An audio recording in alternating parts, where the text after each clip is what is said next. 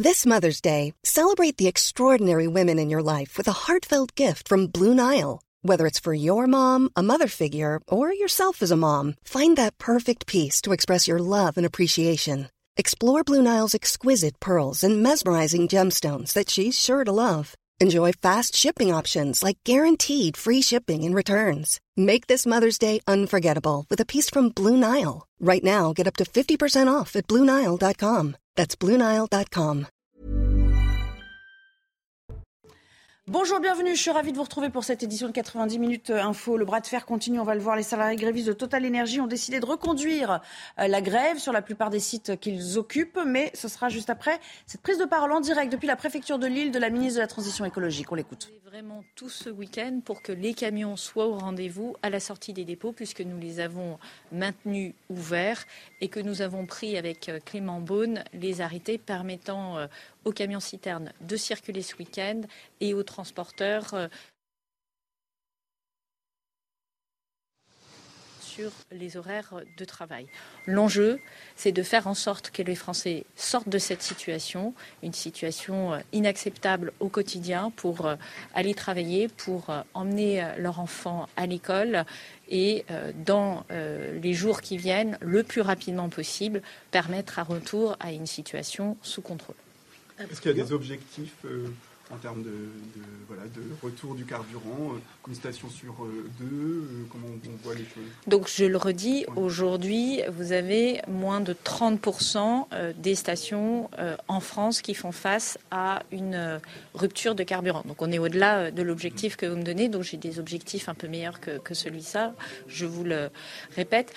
Moi, ce que je souhaite, c'est que, en particulier sur les territoires qui sont aujourd'hui en tension, parce qu'on a des tensions différenciées, je pense notamment au centre Qu'on puisse soulager rapidement la situation. On a aussi des départements euh, qui apparaissent en difficulté, alors qu'ils ne sont théoriquement pas sur le papier, ils ne devraient pas être dans ces niveaux de, rupture. Donc, euh, nous allons euh, faire en sorte de déployer le plus rapidement possible des solutions qui soulagent les départements qui sont le plus en tension aujourd'hui, d'où ma présence dans les Hauts-de-France. Mais on le voit depuis hier, il y a eu euh, une amélioration. Il faut continuer en Ile-de-France. Il faut vraiment mettre l'accent sur euh, Centre Val-de-Loire et regarder ces départements spécifiques qui aujourd'hui sont en tension en dehors des trois régions que j'ai citées s'améliore pas, y aura-t-il d'autres réquisitions? Écoutez, à ce stade, nous faisons des réquisitions pour les Français. Ce sont des réquisitions ciblées. Elles portent sur euh, un nombre très réduit euh, de euh, personnel, deux sur Port-Jérôme, deux équipes de trois sur le dépôt de, de Dunkerque. Et notre objectif, c'est de soulager les Français. Nous euh, ne sommes pas contre les grévistes, nous voulons soulager les Français et prendre des réquisitions mesurées. Ces réquisitions aujourd'hui répondent euh, à nos besoins, c'est-à-dire libérer les dépôts qui sont euh, les plus capables de apporter rapidement du carburant dans les stations-service. Est-ce que vous avez d'autres leviers que les réquisitions pour améliorer la situation? Je l'ai dit, le grand jeu aujourd'hui, c'est celui des transports. C'est à la fois d'avoir des camions-citernes et des conducteurs qui euh, soient euh, au travail ce week-end, sachant qu'ils ont beaucoup travaillé cette semaine et que, euh, eh du coup, en termes d'horaire de travail, certains sont à leur limite. Donc, c'est de mobiliser les distributeurs pour qu'ils s'assurent de mettre plus de camions sur la route, plus de transporteurs, de façon à soulager la situation. Je veux aussi euh, qu'on soit extraordinairement attentif aux évolutions de prix. On constate des évolutions de prix dans les stations-service, mais on constate aussi au niveau du gazole agricole en particulier des évolutions de prix qui sont préoccupantes et qui ne semblent pas correspondre euh, aux euh, coûts complémentaires, puisque problème d'approvisionnement et de logistique, ça suppose des coûts complémentaires pour euh, acheminer euh, le carburant, mais euh, on, a le sentiment que dans certains endroits, il y a des écarts entre ces coûts supplémentaires et les prix qui sont facturés, notamment aux agriculteurs. Donc ça, c'est inacceptable. Des contrôles ont été déployés sur la région Hauts-de-France, sur les différents départements et en particulier sur la filière agricole. Oui, les agriculteurs justement qui vont peut-être bénéficier de, mesures pour être approvisionnés euh, assez vite. Alors les agriculteurs, euh, vous le voyez derrière moi, ils ont euh, une personne dédiée qui débloque par pour chacun des, des renforts de carburant. Donc c'est exploitation agricole par exploitation agricole que nous mettons tout en œuvre pour permettre d'alimenter ces agricoles, ces professions agricoles. Cela dure depuis plus d'une semaine aujourd'hui, donc ce n'est pas nouveau, mais évidemment nous allons continuer à mener cette action puisque en particulier dans les laiteries et dans la betterave, on a besoin d'une continuité euh, d'activité. On ne peut pas se permettre d'interrompre ces activités. Euh, le président a parlé d'un règlement de la situation dans le courant de la semaine à venir. Est-ce que c'est toujours d'actualité? Moi, je l'ai euh, dit très clairement, notre enjeu, c'est d'aller le plus vite possible. Et j'appelle chacun en responsabilité à faire sa part de la tâche. Je crois aujourd'hui que le dialogue social a progressé par rapport la semaine dernière, vendredi, où j'étais à Arras sur le terrain à faire le point avec l'ensemble des préfets. Euh, nous avons un accord majoritaire chez ESSO, donc qui est signé par des organisations syndicales qui représentent la majorité des salariés qui travaillent chez ESSO. Nous avons désormais un accord majoritaire chez Total qui représente la majorité des salariés qui travaillent chez Total. Et donc, j'appelle euh, en responsabilité l'ensemble des organisations syndicales à ne pas ajouter la difficulté à la difficulté aux Français.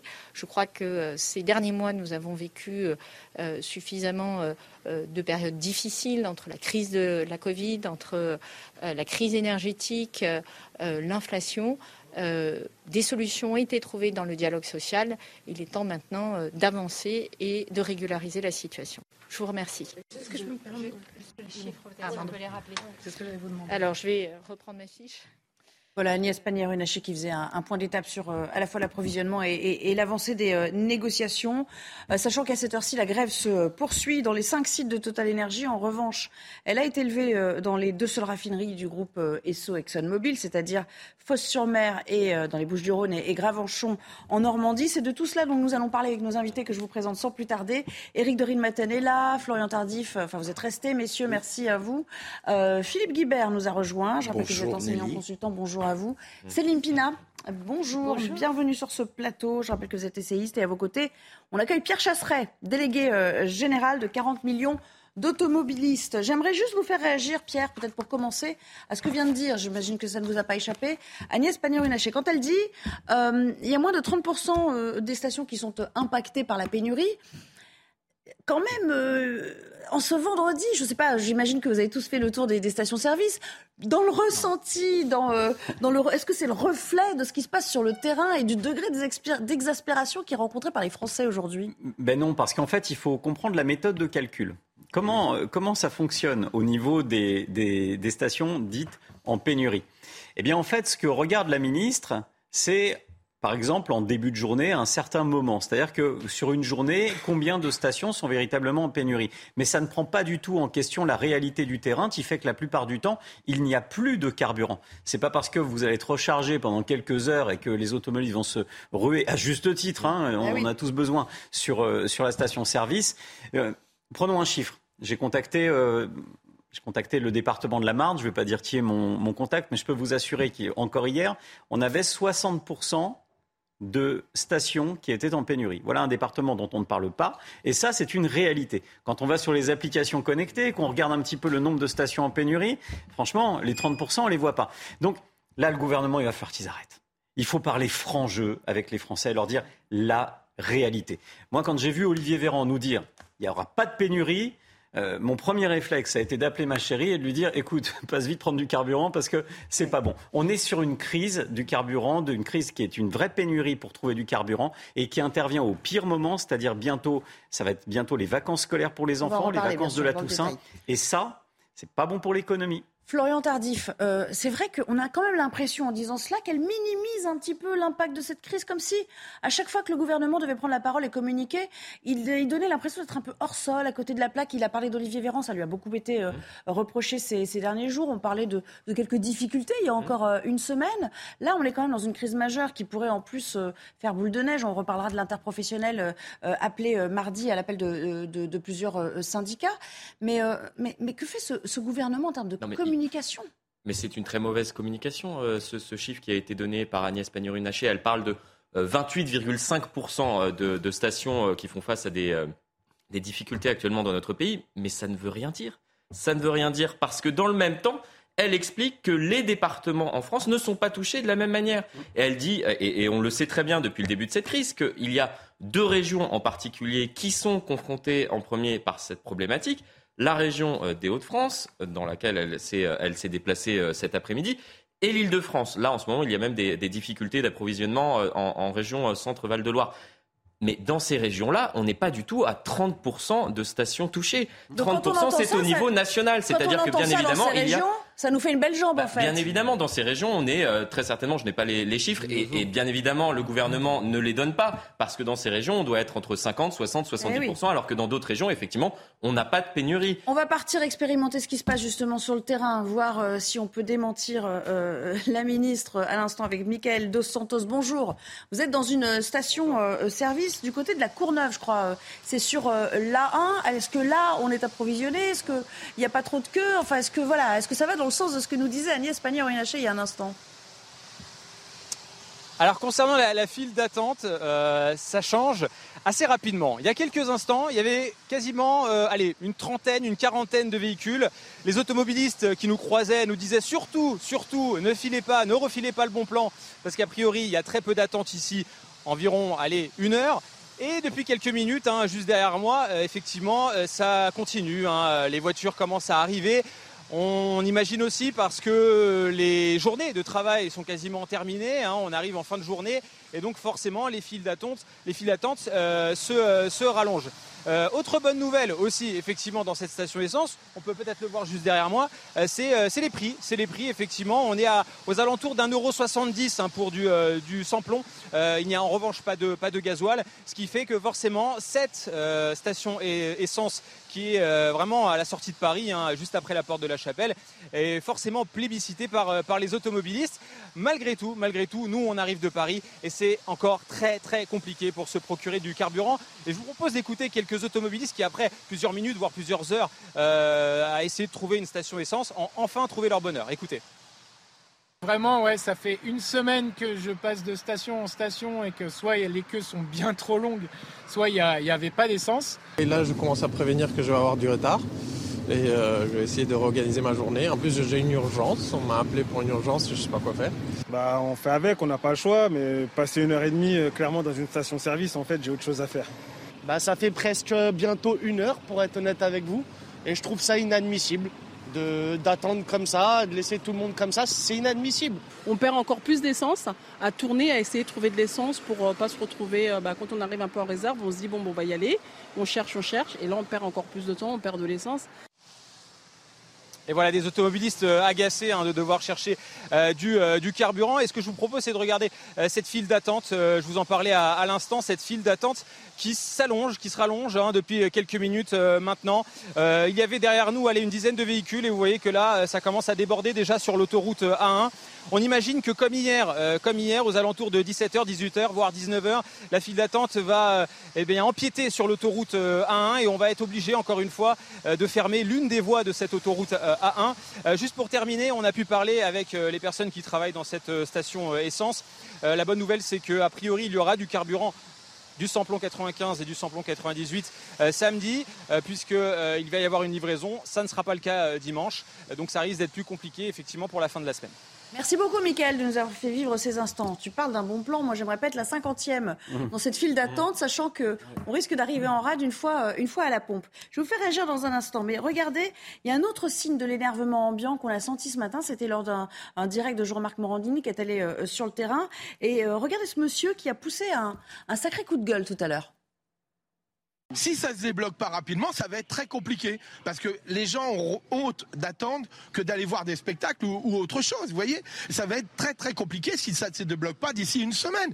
La façon de débloquer, pour moi, c'est la fermeté. Faut pas céder. À partir du moment où ils ont eu un minimum, il y a un moment donné. Attendez, pendant, on a eu les gilets jaunes pendant un an. On a eu deux ans de Covid où au passage, il y a eu le quoi qu'il en coûte qui a coûté une fortune. Le quoi qu'il en coûte, les gars sont restés chez eux. Ils ont été payés, sauf les employés de première ligne. ils ont été payés euh, grassement ou pas, je sais pas, c'est à eux de voir, mais c'est leur problème. Mais ils ont été payés pendant le Covid et maintenant on y retourne. Mais ça va s'arrêter quand? Céline Pina, ce qu'il dit, ce monsieur, quoi qu'on en pense, quoi qu'on en dise, c'est le reflet et c'est à l'image de ce que pensent beaucoup de Français aujourd'hui. Euh, oui, parce que ça, le quotidien est compliqué. En fait, les Français aujourd'hui sont inquiets. Ils ont vu les pénuries arriver. Ça a commencé par le supermarché. Imaginez-vous simplement, il y a, trois, quatre ans, si on vous avait dit il va y avoir des pénuries d'essence, vous n'aurez plus certains produits dans vos supermarchés. Euh, aujourd'hui, en plus, on a tout un discours sur la deuxième délocalisation, expliquant qu'en fait, avec l'explosion des prix de l'énergie, on risque de perdre le peu d'entreprises qui restent encore, notamment en Europe. Donc euh, les gens se projettent dans un avenir difficile. Quand vous les mettez dans cette situation-là, forcément, vous leur mettez le couteau sous la gorge pour des gens qui sont angoissés ils explosent et c'est tout à fait normal. Et en face, vous avez un gouvernement qui tient un discours d'expert comptable.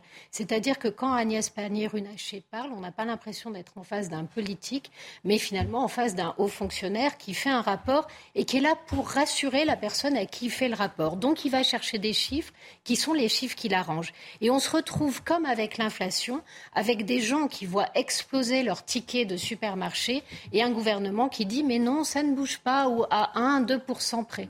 Philippe Guibert, euh, c'est désincarné cette communication. On en revient à la communication.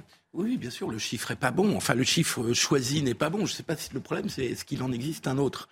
Euh, alors peut-être qu'il faudrait que les ministres commandent plutôt les flux, c'est-à-dire la tendance. Est-ce que ça s'améliore ou est-ce que ça ne s'améliore pas. Mais, mais en termes de chiffres, c'est, comme c'est une moyenne, effectivement, ça ne veut pas dire grand-chose. Entre des, enfin, vous l'avez dit, entre des. Et même concernant les flux, puisque ça a été euh, la stratégie adoptée euh, par la Première ministre et Agnès Pannier-Runacher en tout début de semaine, où on expliquait que euh, dans certaines régions, en Ile-de-France, il y avait 50% de flux supplémentaires, dans les Hauts-de-France, 35% de flux supplémentaires. mais, par rapport à quoi? Ou bien, ou bien la ministre a le moyen de dire quelque chose de hum. solide, qui a une chance de se vérifier, hum. c'est-à-dire d'ici deux jours les choses vont un peu s'améliorer. Peut-être juste reconnaître les difficultés, parce que même Emmanuel Macron paraissait trop optimiste l'autre jour. Je crois qu'on ne peut pas lui reprocher de ne pas les reconnaître. Juste dire, c'est compliqué, mais l'accord étant maintenant en vigueur, ça, on va sortir de la crise. Oui, mais alors là, ça envoie à un autre sujet qui est celui de la fermeté, qui est celui des mmh. réquisitions, de leur efficacité, mmh. et surtout des, délais dans lesquels ils vont être efficaces. Et là, euh, à l'évidence, enfin on le savait dès le départ, les choses sont un petit peu plus lentes que. Euh, Pierre Chasseret. C'est pas un coup. Vous dire quelque chose peut-être en réaction à ce que disait ce monsieur tout à l'heure. Pas une baguette magique la réquisition. En fait, euh, Michael Dos Santos, c'était sur l'autoroute A1. Sur cette autoroute A1, il y a trois jours, il y a eu un automobiliste qui a été désincarcéré de son véhicule parce que c'était le dernier de la file de ceux qui attendaient dans la bande d'arrêt d'urgence. Il s'est fait rentrer dedans par un automobiliste derrière. Terrible. Il faut comprendre que, heureusement, heureusement, il n'est pas décédé. Heureusement. Mais il a été désincarcéré de son véhicule. Hmm. Je peux vous dire qu'à mon avis, il n'est pas très en forme. Hein. Euh, quand, on, quand on entend ça, je vais en ajouter un petit peu. Je vais ajouter, tiens, euh, en région centre, centre Val-de-Loire, des ambulanciers dans l'obligation de refuser des demandes de patients parce qu'ils sont dans des communes trop lointaines. Des camions poubelles qui ne peuvent pas tourner dans le Loiret. Des, et on va aller plus loin, des transports scolaires qui sont à l'arrêt en Seine-Maritime. C'est ça la conséquence. La vraie question, moi je ne me pose pas la question de savoir si le combat euh, des grévistes est légitime ou pas. Je ne suis pas compétent là-dessus. Je ne vais pas me poser la question de savoir euh, si, euh, quelle opinion je dois avoir. C'est n'est pas mon, objectif. Moi, je suis là pour représenter l'intérêt de 40 millions d'automobilistes qui aujourd'hui sont les otages de la route, sont piégés euh, par, des, par un petit groupe, 150 grévistes en France, qui réussissent à semer la pagaille sur l'intégralité du territoire. Je voudrais juste faire un petit, euh, un petit rappel. rapidement, parce qu'on a, on a beaucoup de choses à voir. Parce que euh, moi, je me souviens pendant le Covid, vous savez ce qu'on appelait les héros, les infirmières? Qui étaient transportés gratos par des chauffeurs de taxi, ceux qu'on empêche de rouler aujourd'hui, hein, pour qu'ils aillent bosser. Eh bien, il faut savoir que quand une infirmière fait grève, elle travaille quand même.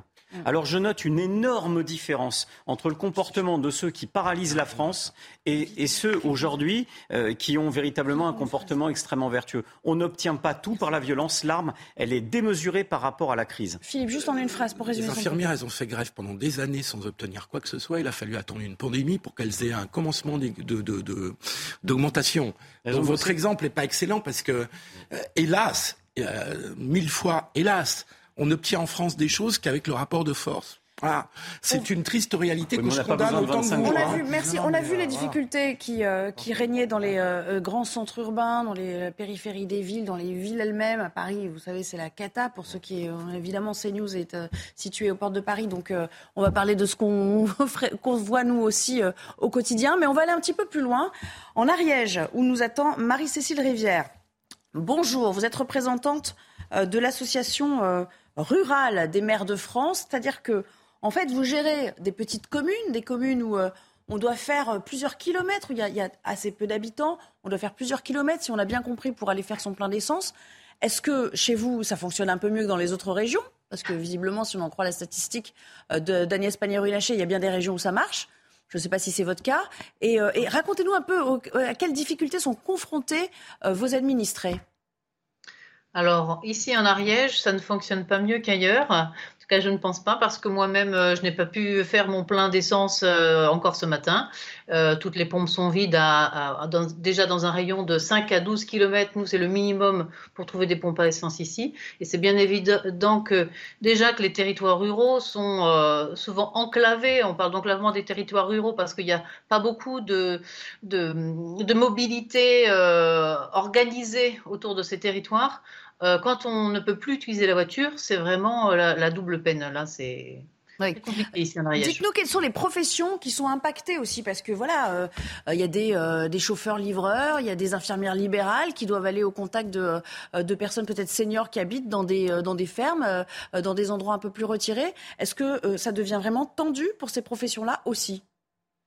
Euh, oui, je, je le suppose. Moi, j'ai pas de chiffres à l'heure actuelle à vous donner, hein, mais euh, euh, il est certain que toutes les professions sont à l'heure actuelle impactées, euh, parmi celles qui ne peuvent pas faire du télétravail. Donc, c'est évident que toutes les professions d'aide à la personne, euh, et surtout ici, on a aussi pas mal de, personnes qui vivent dans des, maisons isolées, parce que nos communes sont éclatées en des hameaux euh, très isolés parfois. Donc, les services à la personne sont très développés sur nos territoires ruraux, et cette pénurie d'essence est vraiment problématique pour le- les aides à la personne notamment.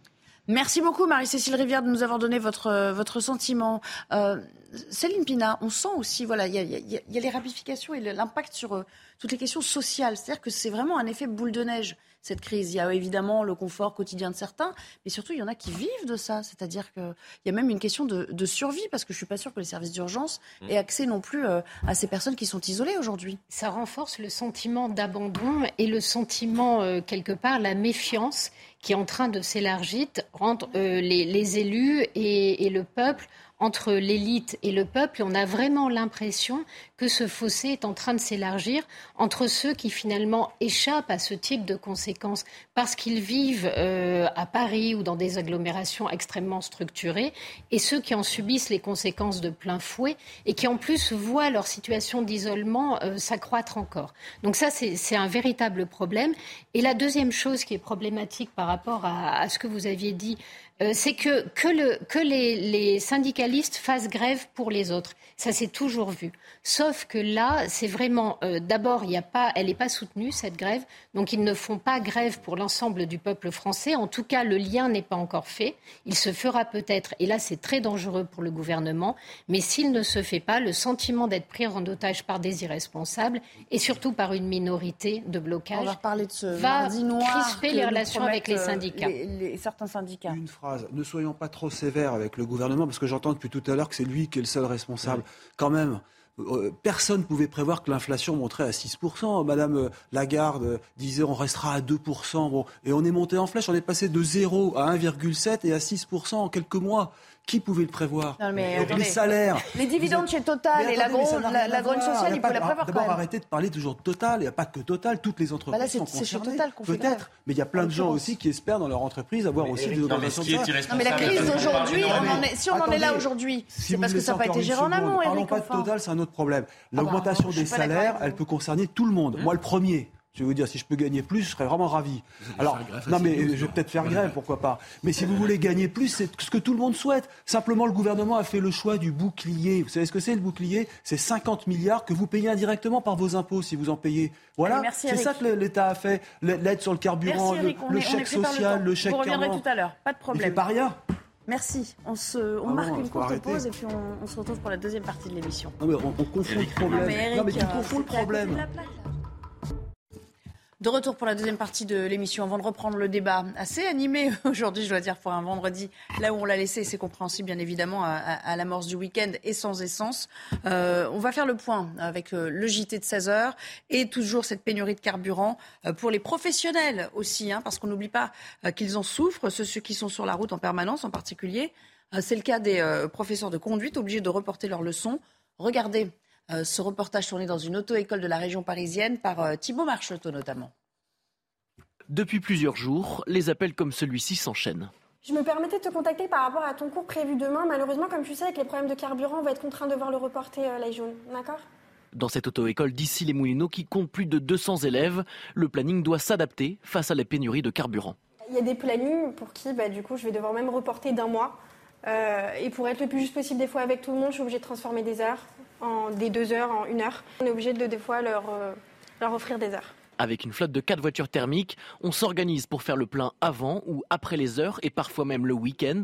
Alors une fois les élèves au volant, on fait tout pour limiter au maximum la consommation d'essence. On essaie de tendre plus vers euh, l'éco-conduite, donc on essaie de passer la vitesse supérieure pour moins tirer sur le moteur, si vous préférez, pour moins consommer, moins polluer. On le faisait déjà en amont, mais on accentue beaucoup plus bah, durant cette période, parce que c'est vrai que euh, c'est difficile actuellement de trouver du carburant. Dans cette entreprise, plus de 50 heures ont été supprimées cette semaine et si certains cours ont pu être maintenus, c'est notamment grâce aux quatre véhicules électriques dont dispose cette auto-école. Et puis à l'approche de la Toussaint, évidemment, cela inquiète euh, les euh, vacanciers. Certains envisagent déjà de changer euh, leurs plans initiaux. Illustration dans les Hauts-de-Seine, reportage Charles Baget, Solène Boulan.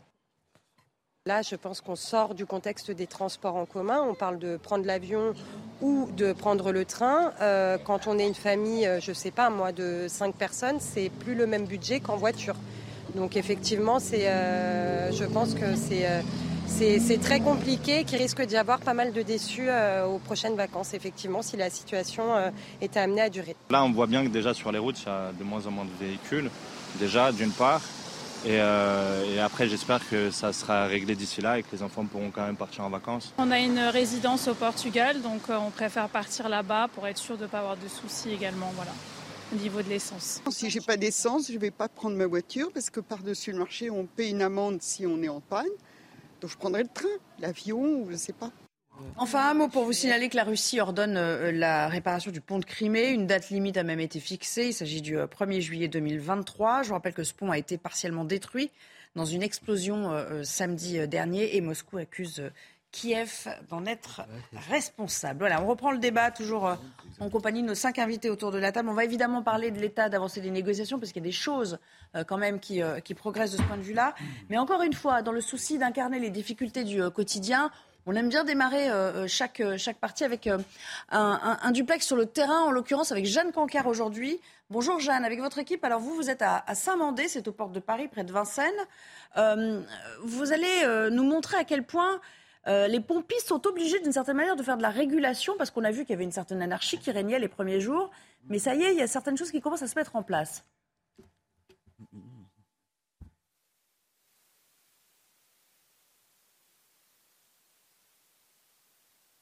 On t'entend pas. C'est comme le plateau rédac. Ah ouais. Décidément, on n'a pas de chance avec les problèmes techniques sur ce plateau. Ça commence à être un peu agaçant. Bon, allez, on va. euh, non, mais c'est vrai, il faut le dire. À un moment, c'est compliqué de faire son métier dans ces conditions. Euh, Total Énergie. On va parler des négociations, mais c'est vrai. Les syndicats majoritaires CFE, CGC et la CFDT, Éric de Rilmaten annonce avoir signé un accord sur les salaires. On imagine que ça n'a pas entamé la détermination euh, des euh, grévistes CGT qui ont claqué la porte de la négo cette nuit.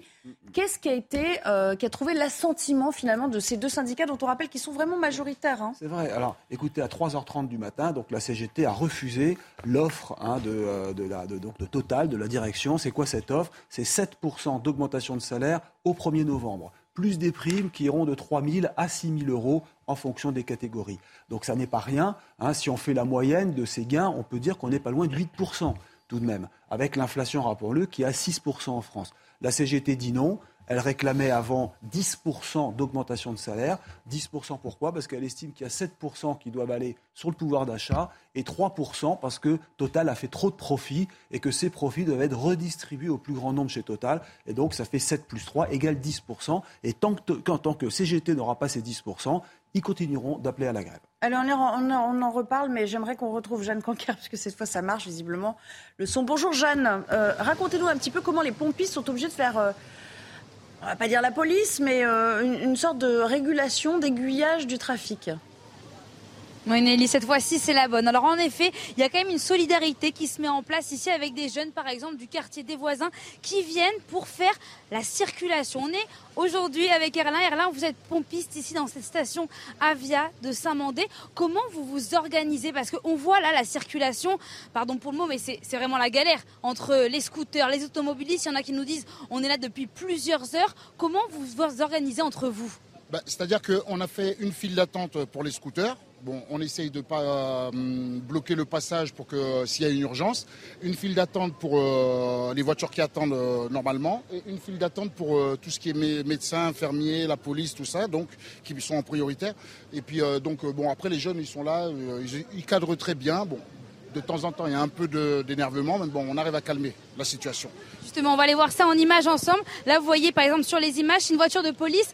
Eux, par exemple, ça fait partie des métiers prioritaires. Ça pose pas de soucis, ça, justement, quand il y a des métiers prioritaires qui veulent passer devant, vous arrivez à calmer un peu la tension de certains automobilistes qui sont agacés Non, la, euh, euh, la, population est au courant qu'eux, ils sont en prioritaire, ainsi que les médecins, les, infirmières, ceux qui sauvent des vies. Hein. Et puis, euh, quand il y a des dangers, tout ça, même les pompiers, tout ça. Donc, ils, arrivent à bien collaborer. Donc tout se passe à merveille.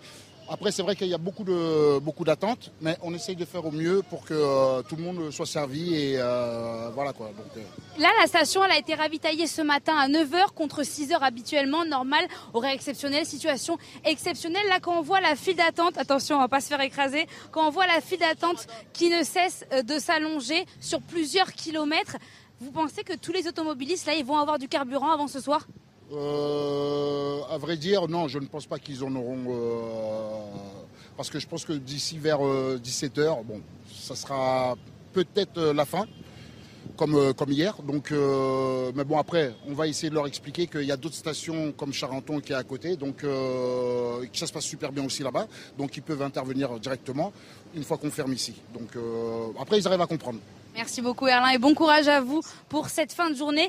Donc ça, ça va être aussi une autre paire de manches, hein, de prévenir les automobilistes euh, de faire euh, demi-tour, certains qui patientent pendant déjà plusieurs heures. Ce qu'il faut aussi savoir ici, c'est que ces stations-service indépendantes, eh bien, dans ces stations, les prix sont plus élevés que la moyenne, mais malgré tout, les automobilistes nous disent, on n'a pas le choix, tant pis, on prend notre mal en patience et aussi, on paie plus cher notre plein. Merci beaucoup, Jeanne. Merci beaucoup. C'est euh, Philippe, euh, pardon, Pierre Chasseret. C'est assez astucieux. Je voyais pas mal réagir pendant le, direct avec notre notre reporter sur le terrain. Mais on a compris aussi qu'il n'y en aurait pas pour tout le monde. Et ça, c'est un peu le, mm. voilà, l'enseignement qu'on tire chaque jour de cette crise. Oui, ouais, moi je trouve que les automobilistes, qu'on a beaucoup critiqués, hein, surtout au début, où on disait c'est de la faute des automobilistes qui se jettent tous sur l'essence, toujours la faute des autres. Hein. Sauf qu'au final, on voit bien qu'il y avait bel et bien une pénurie de carburant. Euh, non, je voudrais aussi euh, réagir notamment sur les, augmentations hein, dont parlait Eric, les propositions qui ont été faites par Total. Bah, tant qu'à faire, moi je voudrais en mettre dans la corbeille de la mariée pour les automobilistes aussi, parce que finalement, euh, Total avait annoncé une prime, euh, une aide euh, qui suivait celle du gouvernement d'ailleurs, hein, et qui va s'effacer au 30 octobre, au 31 octobre. La fameuse remise. La remise, dont il y avait 20 centimes de total qui va passer à 10 centimes, 30 centimes de l'État qui va passer à 10 centimes. Eh bien, tout ça va disparaître, alors que finalement, les automobilistes en ont très peu profité, sous l'effet aujourd'hui de cette augmentation quasi exponentielle des prix des carburants. Donc, c'est très bien euh, que Total pense à ses employés. Il faudrait peut-être pas qu'il oublie ses clients quand même, au passage, parce que les clients ont peut-être besoin. Philippe Guibert, Philippe Guibert, qu'on n'a pas encore entendu. Ouais, moi je trouve que Total la direction de Total a une vraie responsabilité dans cette affaire, parce que le, l'accord que vous nous avez, vous avez exposé, les modalités qui a été signé donc cette nuit et que la CGT n'a pas signé. Il est intéressant à plusieurs titres. C'est un compromis qui est intéressant et honorable, mais il faut bien admettre, et je, regrette d'avoir à le constater, que si la CGT n'avait pas fait pression, il n'y aurait pas eu d'accord. Et que les syndicats non grévistes qui l'ont signé, euh, ça, les, ça, ça leur a permis de signer, d'avoir la pression de la CGT. C'est un constat triste qu'on doit faire sur les relations sociales en France, de constater qu'il faut que finalement la direction d'entreprise donne d'une certaine manière une prime au syndicat le plus radical et à celui qui bloque. Et que la logique d'un bon système euh, économique et social serait plutôt de donner une prime aux syndicats qui sont réformistes et qui sont modérés. Moi, je penserais aux clients. Deuxième, deuxième remarque, attendez, si je peux faire une deuxième remarque. La CGT n'a pas signé, ce qu'on peut tout à fait critiquer du point de vue au niveau de l'entreprise, mais je pense que c'est intéressant de voir que la CGT est dans une autre logique, une logique plus nationale, plus politique, qui anticipe sur le climat social, qui anticipe sur une extension du mouvement, qui anticipe sur une contestation de la réforme des retraites.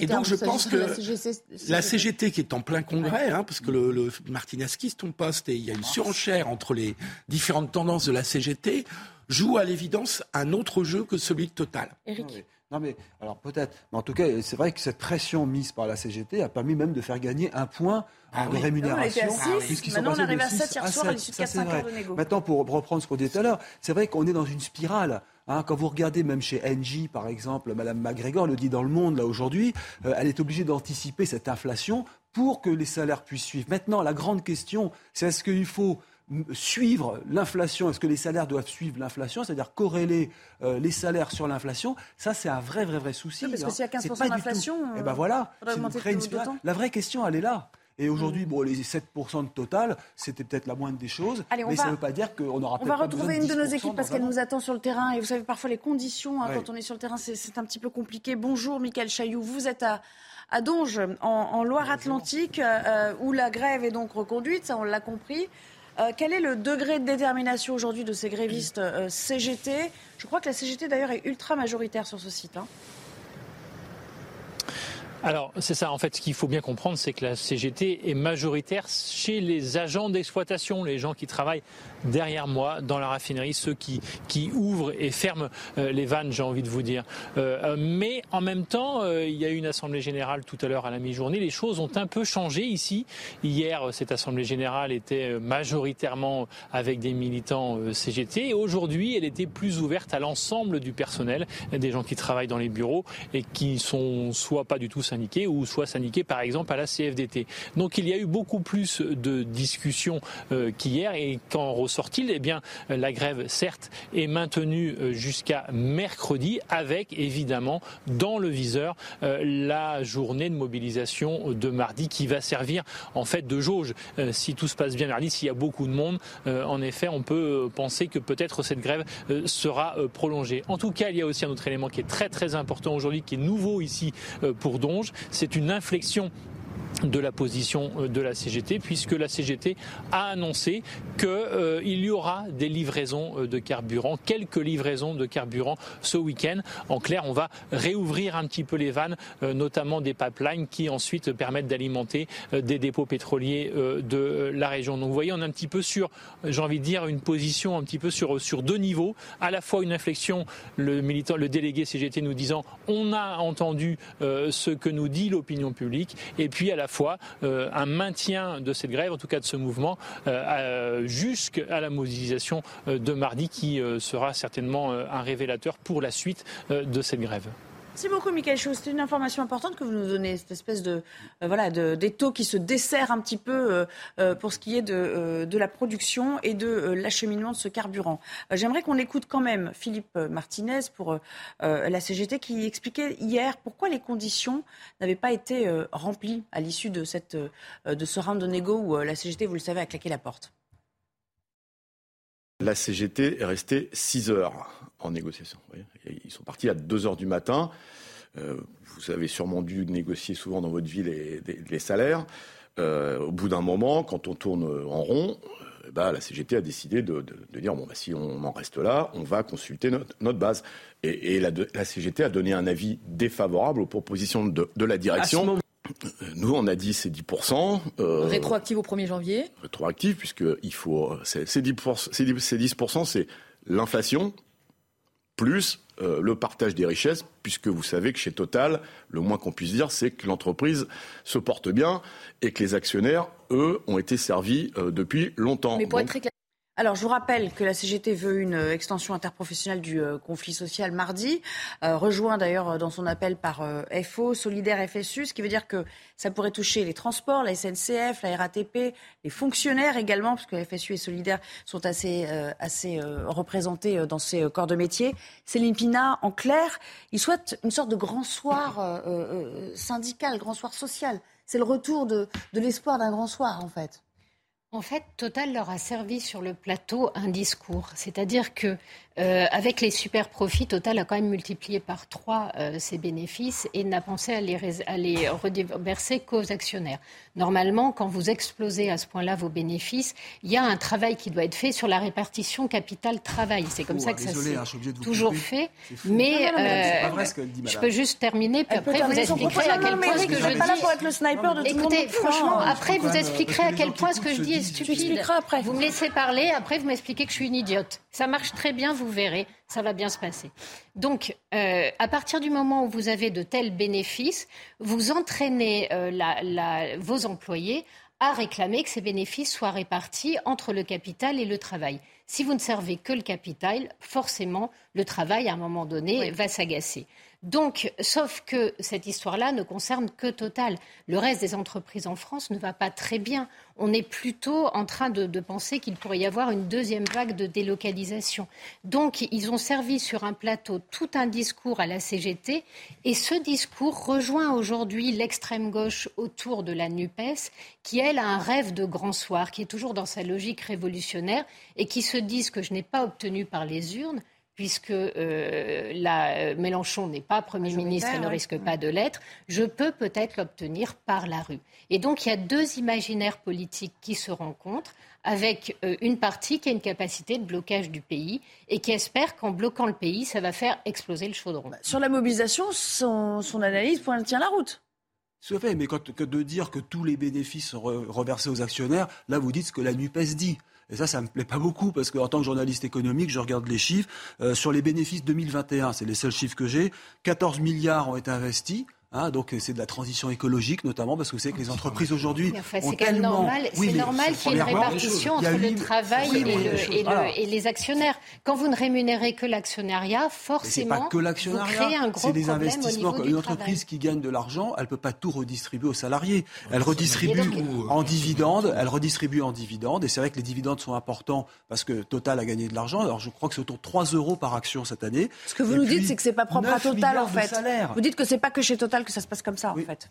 C'est ça que vous nous dites Non, mais c'est surtout que quand une entreprise gagne de l'argent, elle est obligée de provisionner, de reverser. Non, mais, même quand elle gagne de l'argent, en général, il y a une renégociation autour du capital et du travail.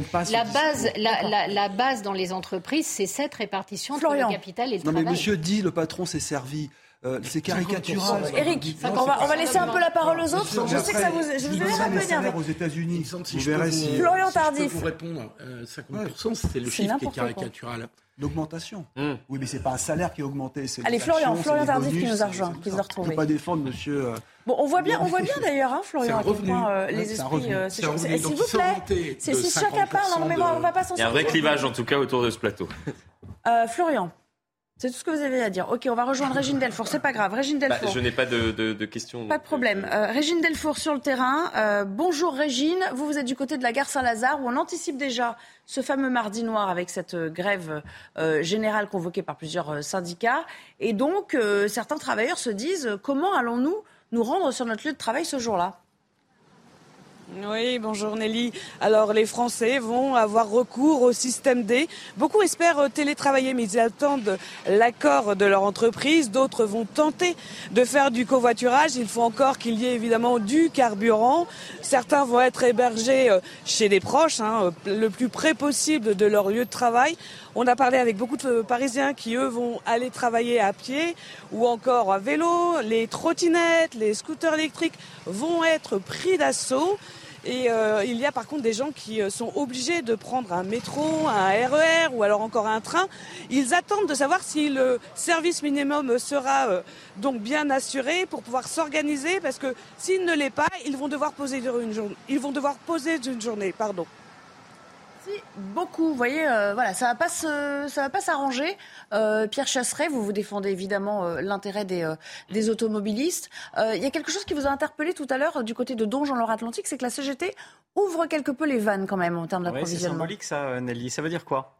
Ça veut dire qu'en fait, ils s'accordent à dire qu'ils ont perdu la bataille de l'opinion publique. C'est ça le symbole. Ça veut dire que aujourd'hui la CGT se rend, se rend compte que ils sont en train de perdre cette bataille, exactement. Donc, ça, ça me rend terriblement optimiste. Parce que les régions les plus tendues, alors certes les Hauts-de-France, mais en centre-Val de Loire, on sentait la pression qui s'intensifiait. Je suis bien placé pour vous en parler, je suis là-bas. Donc, euh, donc je sentais cette pression. Et là, d'un seul coup, il y a ce symbole qui arrive. Eh bien, ce symbole, c'est peut-être la marque aussi d'une opinion publique qu'on n'a pas réussi à faire venir sur ce combat. Parce que, encore une fois, on ne gagne pas un combat contre les automobilistes. Parce que les automobilistes, ce sont les Français. C'est la France qui se lève, la France qui travaille. Non, mais c'est pas drôle ce que je dis. C'est la France, un automobiliste. C'est comme ça. Point. Euh, aujourd'hui, on est 40 millions en France. Donc, ça, c'est extrêmement important et symbolique parce que ça veut dire que sans les Français derrière, si l'opinion publique n'est pas avec vous, oui, ils peuvent gagner vis-à-vis de Total. Bien sûr, ils peuvent gratter encore un ou deux points, évidemment. Mais en tout cas, le combat de l'opinion, lui, est perdu. Florian Tardy, j'ai une question, j'ai une question pour vous, hein, puisque vous avez une question. Non, parce que je finissais par ne plus savoir également euh, où. J'ai une question pour vous. Vous pouvez accuser votre voisin de droite, en l'occurrence Eric de Riedmaten. Non, mais sérieusement, euh, il suffit d'une étincelle pour ce fameux mardi euh, noir avec la réforme des retraites, mmh. le budget, l'inflation galopante en fait, il y, a quand même un cocktail réuni. Certains disent attention, c'est le retour des gilets jaunes. Est-ce que le gouvernement est très attentif à tout cela et prend la mesure quand même de ce qui est en train de se passer dans certaines professions? Je, ne suis pas sûr qu'il ait pris euh, pleinement la, mesure de, ce qui pourrait, de ce qui pourrait, excusez-moi, euh, se passer euh, avec, avec ces différents appels à la grève. Après, il faut toujours être très prudent. Très prudent. Il y a de, nombreux appels à la grève. On verra l'ampleur du mouvement ce mardi, mais ce qui est sûr, c'est qu'on surveille euh, attentivement euh, ce qui se passe et ce qui est en train de, se passer euh, un peu partout sur l'ensemble du territoire. Il y a eu notamment ce, rapport qui est remonté des, renseignements territoriaux en expliquant justement que potentiellement le, contexte général était explosif. Après, et je rebondis sur ce qui vient d'être dit, pour l'heure, le gouvernement espère gagner la bataille de l'opinion, tout simplement parce que ce qui est en train de se passer actuellement, c'est impopulaire, puisque Bien évidemment, il y a cette bataille, et on peut comprendre cette bataille qui est menée par les, syndicats euh, pour tenter d'augmenter euh, les salaires dans les euh, deux entreprises concernées, mais elle se fait au détriment du reste de la population. On a énormément parlé des professions prioritaires qui peuvent parfois bénéficier d'un coupe-fil pour accéder aux stations essence, mais quid des professions précaires, des professions qui ne peuvent euh, aller travailler, des professionnels qui ne peuvent aller euh, travailler, euh, comme les menuisiers, comme les, chauffeurs privés, comme les livreurs, et qui sont contraints, pour certains, tout simplement de ne plus travailler, c'est-à-dire de ne plus être rémunérés, c'est-à-dire d'avoir une perte d'argent. Donc oui, bien évidemment, d'un côté, on se bat pour améliorer le pouvoir d'achat de, certains Français, mais au détriment du pouvoir d'achat d'autres Français. C'est pour cela qu'ils sont en train de perdre la bataille de l'opinion, et c'est aussi pour cela que le gouvernement pour l'instant est confiant, même s'il surveille cela. Deux chiffres pour étayer votre, votre propos. Une minorité de, Français soutient ce conflit social. Ils sont 37% selon un, sondage paru aujourd'hui. 40% donc qui le désapprouvent. Et puis un autre euh, sondage qu'on vous a déjà communiqué, c'est CSA pour, euh, pour CNews, euh, paru mercredi. Lui, ils étaient déjà un peu plus de 7 Français sur 10 à, à être contre la prolongation du mouvement. À voir si ça s'érode pas encore plus. Philippe Guibert. Moi, je trouve que vous êtes un peu rapide dans l'analyse. Euh, sur qui va gagner la bataille de l'opinion. Parce qu'une bataille de l'opinion, j'ai vécu de, nouveaux, euh, de, nombreux mouvements sociaux au gouvernement, dans des gouvernements passés, et tout ça, c'est un processus. Hum. Quand vous avez, euh, Nelly vient de nous le dire, une quarantaine de pourcents qui désapprouvent qui désapprouvent face à 37% qui approuvent, je trouve que c'est très partagé. Alors, il faudra aller regarder dans le détail qui approuve et qui désapprouve. Mais 40% seulement qui désapprouvent. Je trouve que pour une grève qui effectivement bloque, parce que vous avez raison, monsieur, évidemment, qui effectivement est susceptible de bloquer une partie, voire toute la France, c'est pas tant que ça. Moi, je pense que les gens sont dans une contradiction euh, entre deux opinions dans entre lesquelles ils ont du mal à trancher. Qui est d'une part, évidemment, ça nous embête beaucoup et ça nous gêne beaucoup, et ça a beaucoup de conséquences négatif sur notre vie quotidienne, c'est l'évidence. Mais en même temps, ils sont aussi salariés pour nombre d'entre eux. Ils se disent, nous aussi, on souffre, que on aimerait eux avoir la même aussi, chose. ils ont un problème de salaire. Ils se disent, quand est-ce qu'on va faire quelque chose, termine, quand est-ce qu'on va faire quelque chose pour les salaires dans ce pays? Je trouve que le gouvernement, pour revenir, pour reboucler sur nos débats tout à l'heure, sur les responsabilités du gouvernement, c'est vrai que le gouvernement, il a fait beaucoup en termes de primes, en termes de blocage des prix, etc. Merci Florian. Juste En revanche, pour, euh, attends, pardon, Ouais, mais je termine on- juste ma phrase. Je trouve qu'il n'a pas pris l'initiative d'une négociation d'ensemble sur les salaires. Et que là, je pense qu'il fait une erreur d'anticipation. Et, et je vous rejoins euh, justement, puisque j'étais en train d'essayer de démontrer qu'ils sont en train de perdre la bataille de l'opinion, tout simplement parce qu'ils tentent des négociations pour leur profession uniquement. Cependant, et c'est ce qui est en train euh, d'être opéré au sein de la CGT, en tout cas c'est ce que c'est ce qu'ils essayent de faire, c'est une mutation du mouvement, c'est-à-dire pour une augmentation globale Voilà. des salaires pour gagner la bataille de l'opinion. Allez, on doit s'interrompre. Je suis désolée. On va revenir pour la dernière partie de l'émission. Euh, D'ici euh, quelques minutes, on est un petit peu en débord. euh, page de pub. Et puis on se retrouve à tout à l'heure. De retour pour la toute dernière partie de 90 minutes info, juste après le flash d'Adrien Spiteri. Rebonjour Adrien. Aucune frappe sur l'Ukraine prévue dans l'immédiat, selon Vladimir Poutine. Le président russe s'est exprimé lors d'une conférence de presse après un sommet au Kazakhstan. Il se dit ouvert aux négociations avec Kiev. Moscou avait mené lundi des bombardements massifs dans plusieurs villes ukrainiennes. Des frappes en réaction à l'explosion du pont de Crimée samedi dernier.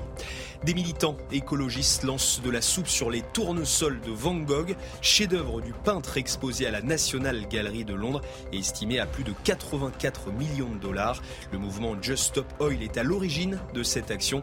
Il demande l'arrêt immédiat de tout nouveau projet pétrolier ou gazier. Selon le musée, seul le cadre de l'œuvre est endommagé, le tableau étant protégé par une vitre. Et puis à Toulouse, un train express régional percute une voiture. Les faits se sont déroulés ce vendredi matin. La conductrice a été tuée et un passager du train a été légèrement blessé. Le TER a transporté 134 personnes. Merci beaucoup, Adrien. On va retourner sur le terrain pour euh, voir ce qui se passe en ce euh, vendredi. On approche de la fin euh, de, l'école, la fermeture des bureaux aussi.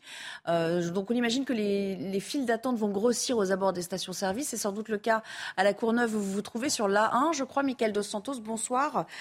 Comment font-ils pour obtenir déjà les infos sur les stations qui fournissent du carburant ou pas? Et puis, surtout, Comment se débrouiller mardi en voiture alors qu'on nous promet euh, un mardi noir? Alors excusez-moi, du coup on est, on, est en direct, euh, on est donc en direct ici à la station Total à la Courneuve. Malheureusement, euh, on vient de nous dire que ça va pas être possible de filmer, euh, donc malheureusement on doit partir. Tout ce que je peux vous dire, c'est que la situation est assez tendue. Ce qu'on va faire, c'est qu'on va se retrouver dans, dans quelques minutes si ça vous dérange pas, et, et puis et puis on, je vous en Faudrait dirai plus dans quelques instants. On voudrait pas que Voilà, vous ayez des je suis ennuis. désolé. Merci beaucoup et euh, à tout à l'heure. Trouver euh, refuge ailleurs, en plus sous la pluie, c'est pas facile de faire euh, son travail dans ces conditions. Euh, Eric, je vous voyais opiner du chef. Parce que c'est arrivé déjà, Total veut pas qu'on filme ses stations. Je suis sidéré, mais c'est comme ça. Et Je euh, sais pas pourquoi. Pierre Chasseret, petite réaction peut-être sur, euh, voilà, sur cette tension. Ça aussi, c'est un signe de la tension qui règne entre bah, les pompistes qui n'ont pas envie qu'on leur fasse euh, Mm. de la mauvaise publicité, euh, euh, les automobilistes qui n'ont peut-être pas envie d'être filmés non plus. C'est quelque chose euh, voilà, qui illustre ce degré de, de volatilité, on va dire, entre, entre Français. Carburant, sujet inflammable. Toujours. Vous savez, La punchline du jour. Il y a un truc qui est très simple à comprendre, c'est que moi j'ai une faculté à avoir des petits souvenirs très courts, hein, mais je me souviens que les crises carburant en septembre-octobre ne laissent jamais augurer de très bonnes choses pour la suite. On le sentait depuis un moment, on en parlait souvent, on se disait, on nous avait promis une rentrée sociale extrêmement chaude, et au final, sur septembre, pour l'instant, ça allait, ça allait à peu près. C'était bien en deçà de ce qu'on nous avait promis. Mais on sent que ça frémit, on sent que ça commence à bouillir. On sent que les Français sont partagés. On parlait tout à l'heure de, de ce fameux sondage avec l'opinion partagée. Ben, c'est parce que je pense qu'il y a autant de défiance des Français vis-à-vis des, des employés, euh, euh, des quelques employés grévistes, qu'il y en a du côté du gouvernement qui minimise la crise avec euh, Emmanuel Macron qui nous dit il n'y a pas de problème, qui regarde dans sa boule de cristal et qui nous dit la semaine prochaine, tout est réglé, c'est Byzance, c'est l'opulence sur le carburant. C'est pas vrai.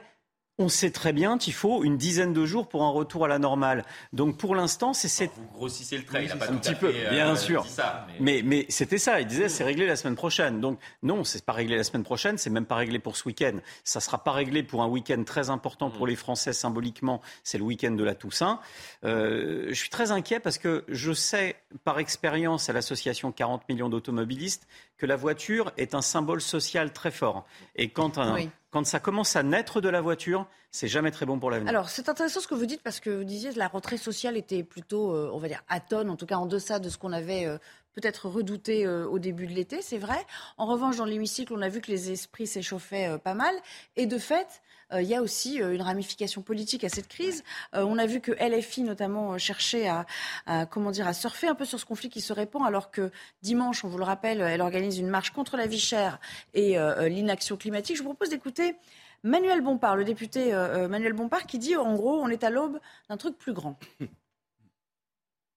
Euh, Moi, je pense par contre qu'on est à l'homme, je crois, à l'aube d'un- mouvement social d'ampleur, parce qu'il y a des revendications légitimes qui s'expriment peut-être de manière sourde dans le pays depuis maintenant plusieurs mois, qui n'ont pas été satisfaites, ni par les groupes dont on parle, ni par le gouvernement, qui a refusé, par exemple, pendant l'été, alors que nous réclamions, l'augmentation des salaires, l'augmentation du SMIC, arrêter avec ce, ce système de primes et de chèques, mais de, de aller vers des augmentations salariales en bonne et due forme. Le gouvernement l'a refusé. Est-ce qu'aujourd'hui, avec un SMIC dans ce pays, vous pouvez vivre dans des bonnes conditions Je ne le crois pas. Et donc, en ce qui me concerne, je suis favorable à l'augmentation du, du SMIC à 1500, 1600 euros même, je pense, au vu de, de- du niveau d'inflation euh, euh, dans lequel on va se, se retrouver dans les, dans les prochaines semaines et dans les prochains mois. On le rappelle, il y a quelques- depuis plusieurs jours, ils ont beaucoup de présence sur le terrain, hein, aux côtés des membres de la. CGT. On a vu euh, euh, François Ruffin, Mathilde Panot. Il y a un peu d'opportunisme politique derrière ça? Non, pas forcément. Il, a paraîtrait logique que finalement un mouvement qui se réclame de la gauche soit aux côtés des travailleurs quand ceux-ci mènent une action, quoi qu'on en pense. C'est plutôt le positionnement et, plutôt logique. En revanche, ce qui est un petit peu plus ennuyeux, c'est euh, ce que propose le- le député LFI est intelligent. C'est vrai qu'aujourd'hui, le gouvernement gagnerait à proposer un Grenelle autour de les- des salaires.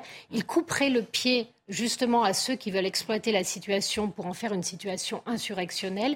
Et il montrerait que pour une fois, il a entendu la, le- la demande des gens sur le terrain. Aujourd'hui, les Français, ils sont partagés entre la peur et l'exaspération. Ils peuvent exploser comme ils peuvent rester très en deçà parce que justement ils ne savent pas de quoi demain sera fait. Si le gouvernement leur proposait ensemble de commencer à créer les conditions de lendemain meilleures, ça changerait un peu toutes les annonces dramatiques que nous entendons aujourd'hui. Philippe Guibert, ça pourrait être une idée Je vais en prolonger ce que vous dites, euh, Céline. Euh, oui, le gouvernement, plutôt que d'attendre et d'être confronté aux difficultés, devrait prendre l'initiative et anticiper un mouvement qui, sur les salaires, va d'une manière ou d'une autre s'étendre. Hmm. Euh, on verra mardi ce qu'il en est. Je- dimanche, c'est pas le bon, euh, c'est pas le bon thermomètre parce que dimanche, c'est une manifestation politique. Il y aura des problèmes pour venir à Paris justement du fait du manque d'essence. Donc, je suis pas sûr que ça sera le bon thermomètre. En revanche, mardi, avec les transports publics, je pense que le mouvement, on prendra une vraie mesure du potentiel du mouvement social. Et je pense que plutôt que, de subir, le gouvernement devrait anticiper avec en effet de, de convoquer des négociations au niveau national qui ensuite iraient vers les branches pour trouver des progrès sur les salaires. Sinon, il va se retrouver coincé de tous les côtés, le gouvernement, et ça se retournera contre lui. Euh, parce que, euh, n'oubliez pas qu'à l'Assemblée nationale, par ailleurs, il est dans une situation très délicate. On l'a vu cette semaine sur le budget, puisqu'il y a une partie des députés macronistes ou Modem ou, ou- ou Horizon qui ont voté avec les oppositions un certain nombre d'amendements Contre l'avis du gouvernement. contre l'avis du gouvernement. Donc ça veut dire que sa propre majorité est en train de douter et est divisée. Donc le gouvernement aurait tout intérêt à euh, essayer de renverser la vapeur et d'ouvrir une perspective un peu plus positive. Florian Tardif, là encore, on en revient toujours à ce maître mot. Anticipation, plutôt manque d'anticipation, y compris sur la négo salariale. Et, euh, et je vais rebondir euh, dans, dans un premier temps sur ce qui vient d'être dit. Est-ce qu'il y a récupération politique Oui et non euh, de la part de, de la France insoumise? Euh, non, euh, car euh, c'est une problématique qu'ils ont exposée avant même le, le début de l'été, lorsqu'il y a eu tous ces débats autour des mesures pour protéger le pouvoir d'achat des Français. Ils parlaient d'ores et déjà d'une augmentation, c'est ce qu'ils défendaient en tout cas, de 10% euh, globalement de, de l'ensemble des, des salaires. Donc, Oui. non, pas de récupération politique sur l'objet même du, euh, du débat et du conflit. Oui, récupération politique, car euh, et c'est très, euh, très important ce qui, euh, ce qui a été diffusé tout à l'heure et, et, très symbolique, cette prise de parole de Manuel Bompard qui a remplacé dans la circonscription Jean-Luc Mélenchon qui ne siège plus au sein de l'hémicycle. Pourquoi récupération politique? Tout simplement parce que Jean-Luc Mélenchon ne peut plus mener bataille, bataille politique au sein de, de l'hémicycle. Faute d'avoir gagné dans les urnes, il souhaite gagner dans la rue. Je referme la parenthèse concernant l'opposition. Est-ce qu'il y a eu manque d'anticipation? Oui, parce que pour revenir justement aux nombreux débats qu'il y a eu au tout début de l'été, on réclamait au sein euh, des oppositions l'organisation d'un Grenelle à la rentrée. Euh, en tout cas, c'est ce qui euh, flottait pour pouvoir justement non pas mettre sur la table cette augmentation de 10% des salaires, c'était en tout cas ce qui était réclamé par l'opposition au sein du projet de loi concernant les mesures pour protéger le pouvoir d'achat, mais on aurait très bien pu faire cela après ces débats, à la rentrée, avec euh, le ministre du Travail Olivier Dussopt, avec les syndicats, avec les, oppositions. Ils ne l'ont pas fait et on se retrouve malheureusement dans cette situation où, et la CGT l'a très bien compris, pour pouvoir élargir le, mouvement, pour pouvoir gagner la bataille de l'opposition, il va falloir également parler euh, de l'augmentation de l'ensemble des salariés. Ce qui est intéressant, Florian, c'est de voir qui sont les présents, mais ce qui est encore plus intéressant, c'est de regarder qui sont les absents politiquement. Sur ce thème du pouvoir d'achat, euh, le thème du pouvoir d'achat, c'est un combat qui a été porté aussi beaucoup par le Rassemblement national. Tout à fait. Et le Rassemblement national ne prend pas position. Alors, comment on interprète ça situation, c'est vrai, délicate, le Rassemblement national, parce qu'effectivement, le, le pouvoir d'achat, ça a été un leitmotiv euh, de la campagne et en même temps, euh, ils ne sont pas pour, pour la grève générale. Quoi. Non, parce que la plus grande partie de leur électorat, ce sont des ruraux euh, des, des, petites gens qui vivent dans les campagnes et qui ont absolument besoin de la voiture pour tout. Il y a des gens qui n'ont pas un supermarché à moins de 15 km, où la première boulangerie est à 6 km. Donc vous êtes obligé d'avoir la voiture. Donc assez justement, ils se retrouvent, comme on dit, entre le marteau et l'enclume. Mmh. Et dans ce cas-là, la chose la plus intelligente, c'est de se taire et d'attendre. Et ensuite, vous voyez, si la bataille, si l'opinion publique bascule, à ce moment-là, vous le suivez et sinon, vous restez dans un instant ils sont prudent. Hmm. Ils ont tout intérêt, effectivement, à rester dans cette entreprise. Je, suis d'accord, ils ont tout intérêt à se taire parce qu'ils sont pris dans cette contradiction. Mais ils perdent un peu le, bénéfice d'avoir été le parti, hmm. et Marine Le Pen, la leader, qui mettait en avant le pouvoir d'achat pendant la campagne présidentielle. Hmm. Donc ils perdent un peu de l'initiative. Éric de Maten, est-ce que cette notion même de Grenelle avait bruissé ou avait, euh, avait percuté dans la, dans la tête des ministres avant l'été? Pour l'instant, non, pas du tout. Mais. Euh, si vous voulez, le, un Grenelle comme il y en a eu un, parce que Grenelle, ça date de 68, hein, c'était après les... On le met à toutes les sauces maintenant, euh, maintenant, il y en a partout. un Grenelle social de, de l'ampleur de 68, où le SMIC avait, à l'époque, c'était le salaire minimum, avait énormément augmenté. J'ai peur de me tromper, mais c'était autour de 10%. Là, là, je finis par là. Hein, je vais aller jusqu'au bout. Je pense que ce serait catastrophique pour les petites PME que j'entends des petites ETI, toutes ces entreprises qui viennent dans l'émission euh, L'Hebdo de l'écho le week-end et que je rencontre avec BPI, etc. Ces, patrons, ils me disent, mais si on augmentait de 10% le SMIC, on ne pourrait pas s'en sortir. Vous voyez, je ne parle pas de Total, c'est pour ça que tout à l'heure je disais, il n'y a pas que Total. Total, ils ont des milliards, très bien, mais c'est les petits patrons, sur leur imposer un SMIC à 1800 ou 1900 euros, je ne sais pas ce qu'elle deviendrait. Oui, on est bien d'accord. Oui, c'est le problème. C'est le pari de la prime Macron et des, mesures qui ont été votées cet été. L'intérêt d'avoir des négociations, c'est ensuite de renvoyer par branche. Mm-hmm. Hein. C'est pas d'avoir une mesure forcément générale pour l'ensemble des salaires de l'ensemble des entreprises. Un petit phénomène euh, politique, euh, Florian, quand même. Euh, est-ce que cette alliance NUPS peut se fissurer, parce qu'on parle beaucoup de LFI, mm. peut se fissurer sur, sur l'autel de ce conflit social? Parce que on a vu un Yannick Jadot euh, euh, prendre ses distances en disant la grève générale, c'est pas la solution. Euh, le PS également. il y a quelque chose qui se passe là en ce moment aussi. Disons que oui, et, notamment suite aux, prises de position, non pas de parole, mais de position de, Jean-Luc Mélenchon, qui s'est exprimé à de nombreuses reprises de manière plutôt virulente sur, sur les réseaux sociaux lorsqu'il a appelé justement l'ensemble de la population à à venir euh, manifester en faisant le parallèle euh, parfois avec des périodes révolutionnaires euh, dans, de, notre histoire en France, on comprenait presque que Jean-Luc Mélenchon appelait à l'insurrection. donc c'est pour cela que au sein des, autres groupes qui, qui composent on est un peu gêné, groupe qui est, la NUPES, Olivier Faure pour ne pas le citer, on a dit, oulala, nous on ne veut pas appeler à l'insurrection dans, le pays. bien évidemment, on veut porter des, des propositions pour améliorer le pouvoir d'achat euh, dans ce pays, mais on ne rejoint pas Jean-Luc Mélenchon euh, sur euh, euh, la forme. Euh, on le rejoint sur le fond, mais on ne le rejoint pas sur la forme. C'est peut-être pour cela, effectivement, que euh, Yannick Jadot euh, ne marchera pas euh, et ira courir. Euh, puisqu'il fait du sport le dimanche, c'est ce qu'il a annoncé en tout cas dans la presse, que euh, Fabien Roussel ne participera pas euh, non plus à, à la marche euh, lancée par, par Jean-Luc Mélenchon. Mais en tout cas, voilà, ils se rejoignent sur le fond, mais sur la forme, effectivement. Un petit dégagement là-dessus, Céline. Des différences. Oui, parce que ce qui est très intéressant, c'est que suite à cette succession de sorties de Jean-Luc Mélenchon, donc cette Mm. sortie très violente est une des dernières, il y a eu un sondage qui a été fait. Et dans ce sondage, on a demandé aux Français qui était le parti qui leur semblait le plus dangereux pour la démocratie. Et c'est LFI qui est arrivé en tête. Le RN arrive en second après LFI. Donc, y compris euh, dans cette façon de devenir un bout de feu, euh, et c'est pour ça qu'il est intéressant pour Marine Le Pen de se taire, euh, Mélenchon est en train d'attirer à lui toute la violence politique. Il devient un marqueur de la violence politique, ce qui, de fait, débarrasse le RN de cela. Et là, aujourd'hui, quand vous voyez Emmanuel Bompard, qui malheureusement dégage quelque chose de très violent, y compris quand il est très posé, de par un visage très fermé, on l'imagine bien en mode Jdanov. Il appréciera. Euh, non, mais il, il- il dégage quelque chose de, de très froid. Même lorsqu'il Et, se méchant. et voilà, mais c'est. Mais il, est, il est quand même beaucoup plus. euh, c'est- non, mais c'est ma- malheureux parce que passe, quand euh. vous écoutez ses paroles, ses paroles, elles ne mettent Alors, pas Philippe, le feu. Il est beaucoup un plus petit mot, tempéré, et puis on finira avec vous. Mais il fait un peu peur quand, quand il prend la parole. Juste un mot sur la NUPS.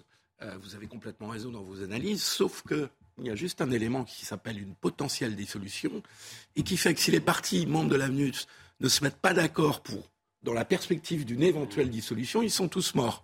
Ils sont tous morts parce qu'ils reviennent à, à moitié moins de députés. Mais vous remarquez qu'on parle plus trop du 49-3 ces derniers jours. C'est repoussé au calendrier. Je pense qu'il y a le 49.3 simplement parce que la stratégie du Voilà. gouvernement qui était d'utiliser le 49.3 car blocage Bah oui. de l'opposition ne marche plus. Eh oui. Pourquoi? Parce qu'il n'y a pas blocage de l'opposition. Absolument. Donc la seule euh, stratégie maintenant pour l'heure euh, qui, qui pourrait marcher euh, pour, euh, pour le gouvernement serait de continuer d'agiter la menace du 49.3, de poursuivre les débats. Et s'il y a énormément d'amendements votés de, des opposants politiques à Emmanuel Macron contre l'avis du gouvernement, de dire bah, écoutez, le texte est amendé, pourquoi vous ne le votez pas? C'est-à-dire de mettre les opposants politiques à Emmanuel Macron au pied du mur, votez le texte, vous l'avez amendé, il y a des propositions euh, Allez, un qui sont dernier les mot, vôtres la euh, à parole l'intérieur. aux, aux automobilistes, parce que euh, vous les représentez, euh, Pierre Ouais, mais il y a une vraie question qui se pose euh, autour de cette crise, de, cette crise de ces carburants. 40 millions, c'est vrai. Sans doute plus maintenant. comme ça sur un plateau. Sans doute mais il y en- plus. Il y en a 39 millions qui attendent dehors devant le. de- qu'avec vous, quoi, en fait. Mais, mais, mais en fait, la question qui se pose derrière ça, sur, sur ces tensions, sur les crises de l'énergie, c'est est-ce que, est-ce que véritablement l'État euh, doit se mêler des affaires qui lient l'employé à son employeur? Parce que c'est ça, en fait, la question. Emmanuel Macron a dit non. Euh, Bah, il a dit non, mais en même temps, il prend position. Excusez-moi, Donc, euh, vous êtes dans un état de droit, ça veut dire que l'État garantit le cadre dans lequel il y a des contractualisations. Vous avez une confiance dans vous- l'État non, qui non, non, dépasse, Non, alors c'est pas de la confiance. Quand vous J'ai pas cette contractu- confiance-là, non, mais c'est- c'est- Il faudrait qu'on fasse une deuxième émission. C'est matériel. Quand vous contractualisez, vous n'êtes pas un contre un. Il y a un garant qui garantit votre contrat et qui dit que euh, des abus ne pourront pas être commus et que s'il y a abus, il y a intervention de la justice. On est toujours à trois quand on contracte. Et oublier ça, c'est oublier que justement, on n'est pas dans la loi du plus fort, mais dans l'état de droit. Merci beaucoup, merci à tous les cinq de m'avoir accompagné cet après-midi. Vous poursuivrez ce débat, en tout cas, euh, et ce débat sera poursuivi avec d'autres invités dans Punchline d'ici un petit moment. Ce sera avec Patrice Boisfer ce soir. Je vous souhaite un excellent week-end. J'espère que vous pourrez quand même vous déplacer et emmener vos enfants euh, à leurs activités diverses et variées. Ben, le voilà. retour de la clim. Et, euh, Ah, et le retour de la clim sur ce plateau. On a beaucoup de choses, nous aussi. Sobriété énergétique manifester. oblige. Merci, à très bientôt euh, sur, euh, sur l'antenne.